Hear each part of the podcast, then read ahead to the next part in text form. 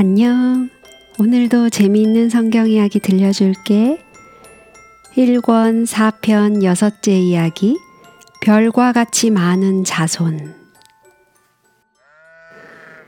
여러 해가 지나자 아브라함은 자신에 대한 하나님의 계획을 알고 싶어 했어요. 그는 하나님의 말씀대로 갈대아 우르를 떠나왔어요. 그가 가나안 땅에 머물게 된 지도 꽤 오래되었어요. 남아있는 것은 이제 무엇일까요? 그는 하나님께서 하신 말씀을 기억했어요.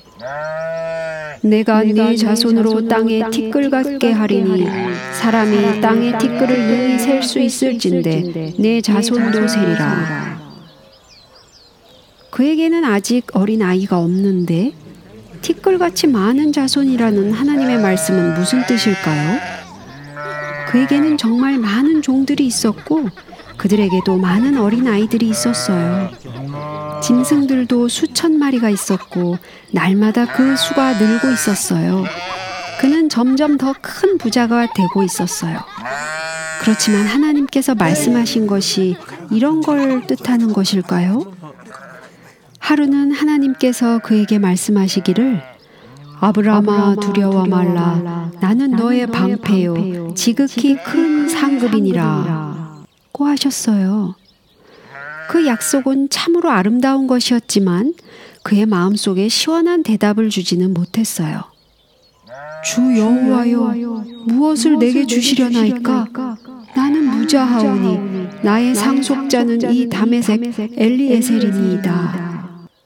이때까지 아브라함은 자식이 없었기 때문에 그가 죽으면 모든 재산을 종 가운데서 제일 높은 엘리에셀에게 넘겨주리라고 생각했었어요.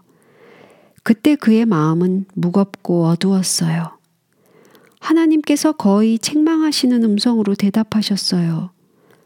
그 사람은 너의 후사가 아니니라. 오, 그럼 누구입니까? 내 아들이니라. 하나님께서는 이렇게 말씀하셨어요. 밤이 되자 하나님께서는 그를 이끌고 밖으로 나가 말씀하셨어요. 하늘을 우러러 뭇 별을 셀 수 있나 보라. 내 자손이 이와 같으리라. 아브라함은 하늘을 쳐다보았어요. 거기에는 무수히 빛나는 작은 물체들이 있었어요. 그것은 멀리 떨어진 우주에서 빛나는 태양이었어요. 아마도 그는 별을 몇 개 세기 시작하다가 자기 힘으로는 그 별을 결코 셀 수 없다는 것을 깨달았을 거예요.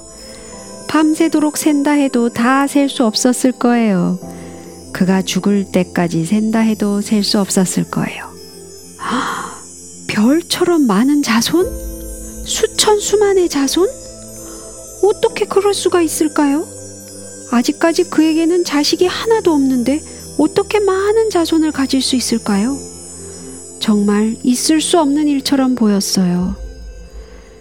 그렇지만 아브라함은 의심하지 않고 여호와를 믿었어요. 여호와께서는 이것을 그의 의로 여기셨어요. 그때 하나님께서는 나는, 나는 이 땅을 내게 주어 업을 삼게 하려고 너를 갈대아 우르에서 이끌어낸 여호와로라고 하셨어요.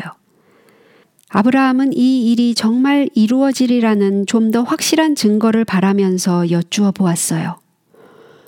주 여호와여, 내가 이 땅으로 업을 삼을 줄을 무엇으로 알리이까?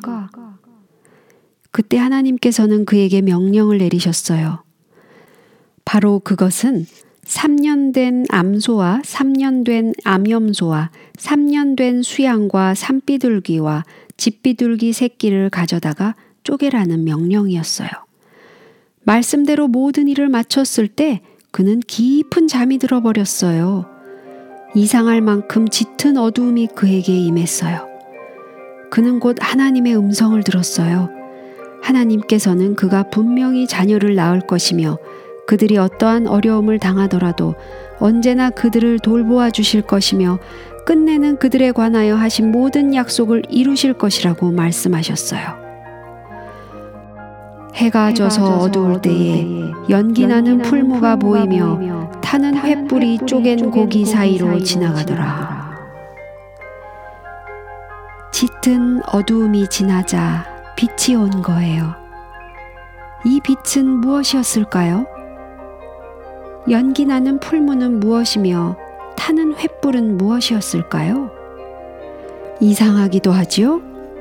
이곳이 하나님께서 임재하신다는 상징인 것처럼 별도 상징이었을까요? 하나님께서 그분의 충성스러운 종에게 하늘의 별처럼 많은 자손을 주시겠다고 말씀하시려는 것이었을까요? 이제 그 중에 하나는 그가 생각했던 것보다 훨씬 빨리 그에게 가까이 다가오고 있다는 것을 말씀해 주시려는 것이었을까요? 오늘 이야기는 여기까지야. 다음에 또 재미있는 성경 이야기 들려줄게. 안녕.